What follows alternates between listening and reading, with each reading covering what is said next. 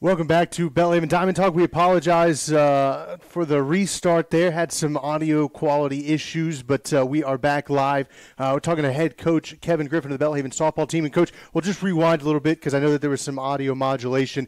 Uh, we started off 2 0 start to the season. You swept Centenary yesterday in your doubleheader.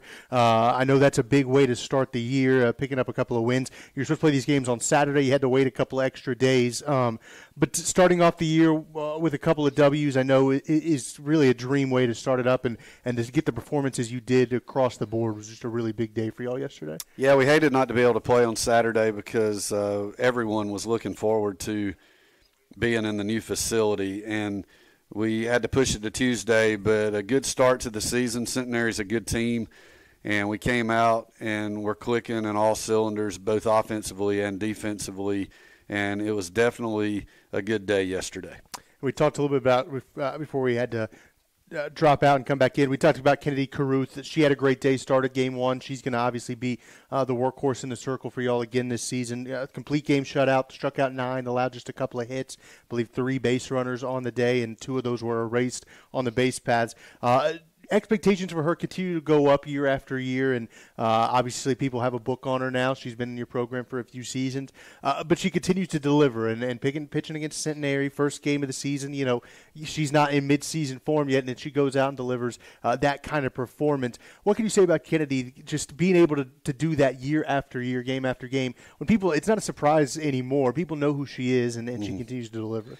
Yeah, with her being a, a graduate player and in her sixth year of college experience, uh, because of getting the two years of COVID back, people are going to know a lot about Kennedy. But the thing that, that I love about her is she's been willing to even continue to add more pitches as she goes along. She's a different pitcher this year than than she's been in the past because she's added uh, an extra pitch that's going to help people not be able to just sit on the the drop ball as her strikeout pitch. She's got other pitches that I will not uh, disclose here that she will be able to use to be put away pitches for her. So uh, excited about that and, and just her work ethic and the willingness to continue to evolve as a pitcher, even uh, in year six uh, of her collegiate career. So uh, people are still going to have to um, know that she's going to be a formidable opponent in the circle this year.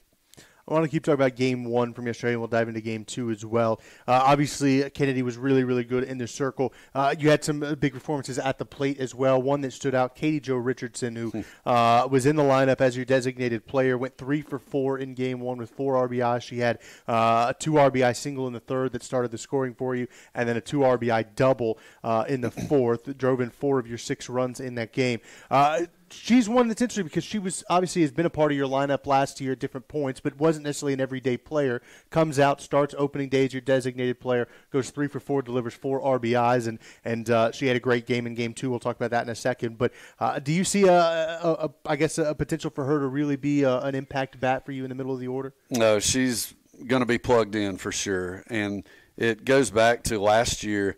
She's in the nursing program here at Belhaven, so she really was never able to practice last year. And I think coming out of junior college, she was the Ju- JUCO hitter of the year in the entire state of Alabama in the JUCO league. So we knew she could hit, but she was just never able to get the reps last year to be the type of player that she knew she could be. This year, she is always there, and the nursing programs worked with her greatly to allow her to work her schedule around. She had four or five hits in the fall down in the uh, fall day at LSU in 20 innings. So um, we knew that the performance that she put in the fall, she could transfer that to the spring. She was going to be in the lineup every day, and she's off to a blazing hot start for us so far.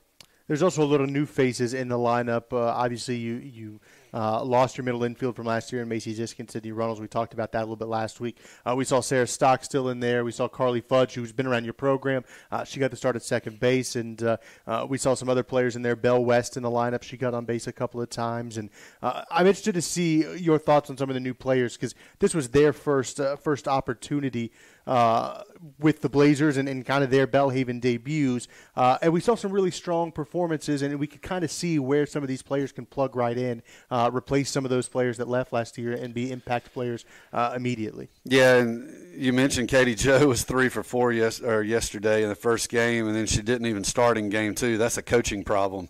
Um, that's uh, I'll, I'll, take the uh, blame for that. But like you said, we played a lot of people. We were trying to get a lot of people some opportunities yesterday to see where they fit defensively. Carly Fudge was a rock at second base, and then again at shortstop. I mean, just did a great job defensively. Sarah Stockstill was really good at shortstop in game one. Um, there's some people like Hillary Polero, who's a freshman, and Macy Funderburk. They're going to be able to jump in, and we feel really good about putting them in the game at any given time. So we've got a lot of added talent to our roster this year that's going to make us even better. Right now, with us, it's just trying to piece it together and figure out who that best nine grouping is going to be, with a lot more uh, tough decisions behind that nine to figure out how to get them some at bats and get them some time as well. Absolutely. Let's jump ahead to game two. Uh, you kind of uh, you kind of shuffled your lineup a little bit. You mentioned Katie Joe didn't start that second game. Uh, we had some new players in there. Taylor Heaton got the start in the circle, and she was really, really good. She started the game and then came in and closed out the last inning in a third or so for you. Uh, five and two thirds innings, four hits, one earned run. Uh, I know that you're kind of got to fill that void left by Gracie Bockham, who graduated last year who is, uh, I guess, probably your number two starter. You've got to have somebody kind of slide into that position. You've got Taylor Heaton, you've got Natalie Parker as well, some new faces. Uh, but Taylor Heaton, a really strong performance to start the year. That's got to bode well for her. Yeah, confidence wise, it uh, is great for Taylor. Um, she gets down on herself easily, even if she's throwing well. She'll have one bad batter, and and you could see it all over her face sometimes. She's made that correction to where she doesn't let it affect her like it used to and I think that's going to make her really good this year. She's added a drop ball this year that uh, has been really good. She throws the change up for a strike a lot, and her best pitches are screwball, but she she can throw the curve with the best of them. So she's got a good four four pitch mix that's going to make her really tough. And you mentioned Natalie Parker, who threw well. Bell West hasn't thrown yet, and she was a JUCO uh, national championship game winner last year. So uh, I'm looking forward to seeing her this weekend as well as Macy Funderburk. Yeah, obviously you've got a lot of arms, and, and Bell West and Macy Funderburk. I know that we talked about last week will be uh, part of that equation. Uh, the game, second game was interesting the first inning, you score four runs. You really took advantage of defensive miscues. You scored four runs. There was three errors in that inning on Centenary.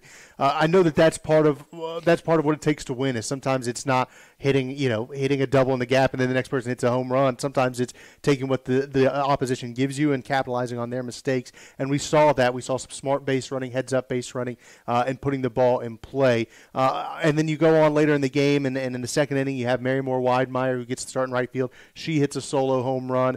Uh, I know Natalie Parker had a double in that inning as well. Uh, you've got some bats too that we saw in game two that we didn't see in game one that delivered in big spots. That offense feels like it should be able to pick up where it left off after last year, despite losing you know a couple of your leading hitters. Yeah, I think we've had some big additions. That, like you mentioned, uh, Katie Joe being the the glaring addition right now. But offensively, one through nine, we're better than we were a year ago. We're already better, and I think that that's going to help us moving throughout the year. That was a big swing by Mary Moore. Uh, again, confidence is is all it takes sometimes, and that should give her a big boost when she does get more at bats throughout the course of the year, and and she will because she's a really good defensive outfielder. So we got to find ways to uh, get her in there. But um, all in all, good day yesterday, both from our returners and uh, from our new faces as well when we saw you be really aggressive on the base pads, that's kind of what I want to wrap up talking about from yesterday's game. Uh, you stole, I believe it was uh, nine bases between the two games yesterday, moved up on a couple of wild pitches and – uh, pass balls as well. Is that a theme for that y'all want to kind of attack this year? Be aggressive. We know you've got a lot of speed. Maddie Miller at the top of your orders, really quick. Jordan Knipe, your right fielder, is incredibly fast, and Mary Baldwin, one of the new players, is is very quick as well. But we saw you running a lot, not just with your traditional speed threats, but really with everybody. Is aggression yeah. kind of your mo on offense this year? Yeah, you know we want to be aggressive. We want to read balls down, even if the catcher fills them cleanly and, and it's down in the dirt we feel like that we've got to read that and try to advance, and we've got to be aggressive. We've got a lot more speed than we've had in the past. Um, Macy West, who was supposed to be our shortstop this year, she's out hurt, uh, probably going to miss the whole season. She stole almost 50 bases a year ago in junior college. So I hate not having her, but her sister Mary is going to be that type of threat. Maybe more off the bench. Um, we'll see how that plays out, but it's important to have that kind of base stealing threat to come in at any given time. And we've got a lot of people like that. So, yes, we're going to be aggressive. We're going to run a lot and we're going to make people throw us out. And yep. we're going to get thrown out some, but more times than not, I think we're going to swipe that bag and we're going to put ourselves in scoring position early in the inning. I want to take a quick look ahead to this weekend. You, are back at home. You host Schreiner.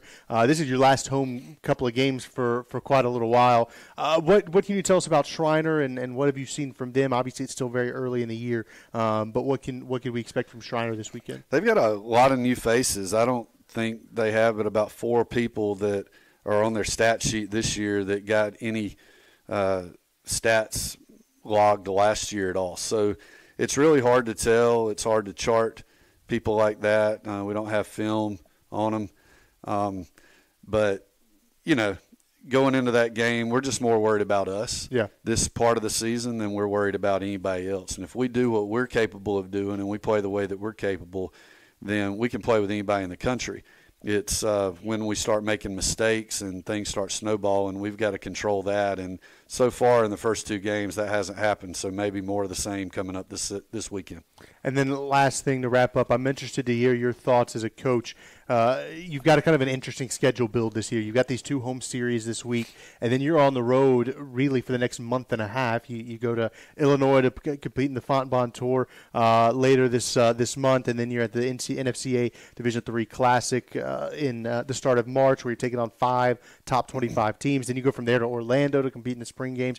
You're not back home until uh, March 26th against Birmingham Southern. You do take on Millsaps at Millsaps, so you're back in Jackson but you're not playing at McLeod Field basically until the end of March. As a coach, how do you uh, I guess how do you prep for that, and how is it is it at home? We want to just get as many people on the field in these first couple of games as possible, so that we go on these into these tournaments and we're on the road and we know we're going to need a lot of depth. That everybody's ready to go, and and then you know traveling. I'm interested traveling that much and not being able to play back home. How does that affect, I guess, coaching and, and your practice schedule and everything like that? Yeah, I think you're right. It um, early on we want to see who we can give opportunity to as often as possible in these first four games, especially before we go to Illinois. We're going to be playing in like three different seasons of weather uh, over those three weeks. We go to Illinois, it's supposed to be in the upper 40s. Then we go to Georgia, it's probably going to be in the 60s when we're playing there, 60s, low 70s maybe. And then we go to Florida, it's going to feel like summertime. So um, we're going to go from one extreme to the other, but it is a brutal schedule. We set it up that way on purpose, knowing that we wanted to be challenged we wanted to have a, a big strength of schedule. When at the end of the year, you, you look at the committee has to factor in those things and they look at your strength of schedule. You want to win some of those games, obviously, but if you lose a few of them, then you've played a tough schedule and they understand that and they reward you for that. So um, we're looking forward to the grind of being on the road. We did it last year, so we're used to traveling a lot, the people who are returning and we played a lot of road games last year. So I think everybody's looking forward to it. It's going to be a good time for the team to bond together and, and create that uh, added team chemistry by being together for so long on the road, and I think it'll make us stronger in the end. Absolutely. The Blazers will be back at home on Saturday hosting Schreiner University. Last chance to catch the Blazers at McLeod Field for a little while. They won't be back home until late March, so make sure to show up for that game. You can also catch them on the Blazers Sports Network. Coach, congrats on the wins yesterday. Looking forward to seeing a lot more wins uh, as the weeks roll on. Thank you. Go green. We'll be back in just a minute to talk to head baseball coach Andrew Gibson about their start to the season, what they've got on tap this weekend. All that and more coming up on the Belhaven Diamond Talk radio show.